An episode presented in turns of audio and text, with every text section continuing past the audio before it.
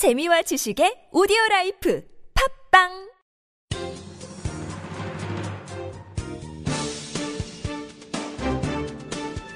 일간 사설 4월 14일 화요일 매일경제사설.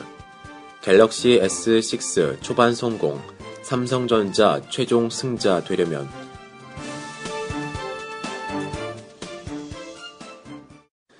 지난 10일부터 세계 20개국에서 판매에 들어간 삼성전자 갤럭시 S6와 S6 엣지에 대한 반응이 뜨겁다. 일부 유럽 국가에서는 제품을 구입하기 위해 줄을 서는 진 풍경이 연출되기도 했고, 미국에서의 예약 판매는 전작인 S5의 두 배를 넘어섰다. S5의 부진 이후 절치 부심 끝에 내놓은 제품이 출발부터 호조를 보이는 것은 다행이다. 블룸버그는 애널리스트의 전망치 평균을 집계해 갤럭시 S6 덕분에 삼성전자가 올해 2분기 7조 5천억 원의 영업이익을 올릴 것으로 내다봤다. 1년간 5,500만 대를 판매하면 손익 분기점을 넘기게 되지만 삼성전자는 갤럭시 S 시리즈 중 최고 판매량을 기록한 S4를 넘어서는 것을 목표로 할 정도로 자신감을 보이고 있다. 삼성전자의 갤럭시 S6는 단순한 신제품 이상의 의미를 갖는다. 지난해 4분기 세계 스마트폰 시장 매출 점유율이 17.2%까지 곤두박질 친 후 삼성전자가 더 이상 밀릴 수 없다는 절박감에서 만든 제품이다. 애플은 매출 점유율 48.9%로 삼성의 3배에 달했고 화웨이, 샤오미 등 중국 중저가 스마트폰의 공세도 만만치 않았다. 기존의 관성을 버리고 원점에서 새 출발한다는 의미에서 개발 코드 명도 프로젝트 제로로 했을 정도다.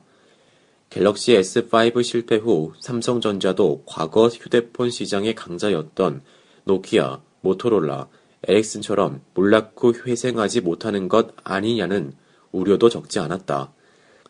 하지만 S6가 일체형 메탈 디자인, 무선 충전, 삼성페이 장착 등 진일 보안 혁신으로 이 같은 걱정을 씻어낸 것은 천만 다행이다. 그러나 S6 호평으로 게임이 끝난 건 아니다. 글로벌 경기 위축으로 소비 시장이 가라앉고 있어 판매를 장담하기 힘들고 6개월 후면 애플이 또 다른 강력한 신제품을 들고 나올 것이기 때문이다. 삼성전자가 스마트폰 사업의 최종 승자가 되기 위해서는 혁신적인 프로그램이 필요하다. 삼성은 하드웨어에서는 애플을 능가하지만 아이튠즈, 앱스토어, 아이클라우드 등 애플의 메가 생태계 앞에서는 초라하다. 애플 고객이 충성도가 높은 것은 한 번 들어가면 빠져나올 수 없는 생태계 조성으로 인한 것이다. 삼성만의 소프트웨어 생태계 구축에 삼성의 스마트폰 미래가 달렸다.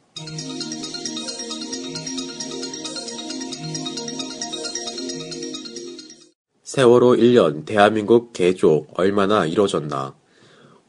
온 국민을 충격과 고통에 빠뜨린 세월호 침몰 참사가 일어난 게 작년 4월 16일이다. 그로부터 한 해가 지난 지금 우리는 다시 그 아픔을 나누고 서로의 상처를 보듬어야 한다. 꽃다운 젊은 이들을 가슴 속에 묻어야 했을 때 우리는 그때의 분노와 슬픔을 진정한 국가 개조의 힘으로 승화시키기 위해 나름 노력해왔다. 이제 그 간절한 바람이 얼마나 이뤄지고 있는지 돌아봐야 할 때다. 국가는 국민의 생명과 삶을 안전하게 지켜줄 의무가 있다. 1인당 소득 3만 달러를 넘보는 우리는 이제 안전을 최고의 가치로 여기고 있다. 박근혜 대통령과 각계 지도자들이 세월호 참사 후 국가 대개조를 다짐한 것도 그 때문이다. 대한민국 대개조의 핵심은 생명을 가벼이 여기고 안전을 뒷전에 둔 개발 연대의 낡은 시스템과 의식의 혁명적인 변화를 이끌어내는 것이다. 하지만 지난 1년의 성과는 기대에 크게 못 미친다. 정부는 세월호 참사 직후 해경을 해체하고 국민안전처를 신설하는 조직 개편을 단행했다. 그러나 이 안전 행정의 사령탑이 재구실을 하려면 더 많은 자원과 조직 혁신이 필요하다. 올해 안전 관련 예산은 14조 7천억 원으로 작년 대비 19%나 늘었지만 여전히 GDP의 1%에도 못 미친다. 최근 강화도 캠핑장 화재나 가짜 방화복 납품 사건만 봐도 안전 관련 시스템과 의식 개혁은 참으로 갈 길이 멀다는 걸 알 수 있다. 얼마 전 본지 기자가 제주행 카페리에 동승 취재를 해보니 안전은 여전히 불안했다. 정치권은 국민의 분노를 무마하려 졸속 입법을 쏟아내고 정부는 규제 강화로 일관했지만 현장에서 국민의 삶이 확실히 안전해졌다고 느끼는 이는 드물다. 관피아의 적폐를 청산하려 하자 정피아가 밀고 들어오고 공직자 부패를 막으려는 김영란법은 민간 영역까지 침범했지만 정치인은 꼼수로 빠져나가는 법으로 변질됐다. 다시는 세월호 참사와 같은 아픔을 겪지 않으려면 단순히 몇몇 책임자를 단죄하고 규제를 쏟아내는 것에 그쳐서는 안 된다. 세월호 참사 특별조사위원회 활동과 보상, 배상 문제를 정쟁의 도구로 삼아 더욱 잔인한 사월을 만들어서도 안 된다. 참다운 국가 개조만이 세월호의 교훈을 살리는 길이다.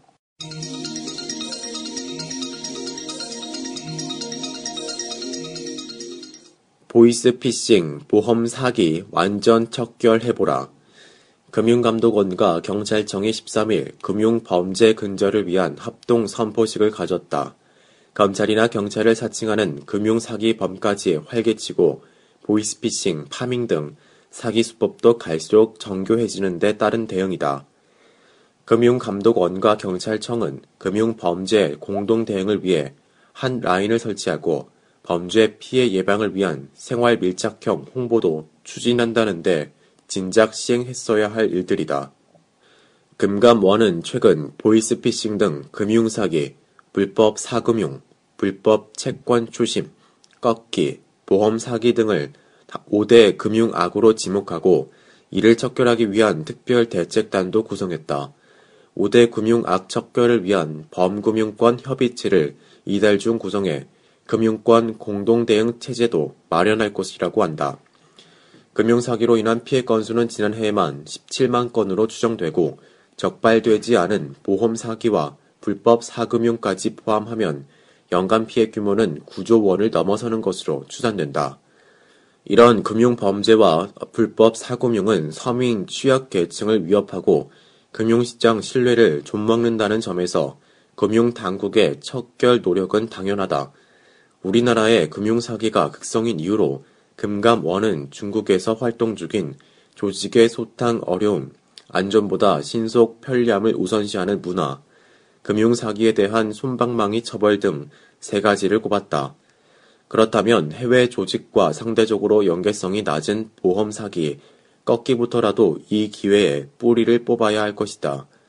금융 서비스는 소비자 안전성을 높이면 편의성이 떨어지는 단점은 있지만 사고가 발생했을 때 피해를 줄이려면 미국처럼 인출, 이체 시간을 현행 10분에서 30분 정도로 늦추는 게 좋겠다. 또 금융위원회와 금융감독원은 현재 금융회사들을 차례로 방문하여 규제 개혁을 위한 현장 점검을 벌이는 중이다. 금융악 처결로 인해 이런 금융권 규제 완화 분위기를 위축시키지 않도록 세심한 주의가 필요하다. 매일경제신문은 선 지키는 선진금융 연중 캠페인으로 금융 3선 지키기를 제시하고 있다. 금융질서 유지선, 금융안전선, 금융 배려 양보선을 다 함께 지키는 문화를 정착시켜야 금융 강국으로 거듭날 수 있다는 주문이다. 금융 교육 강화와 일벌 백기를 위한 법률 체계 정비도 뒤따라야 한다.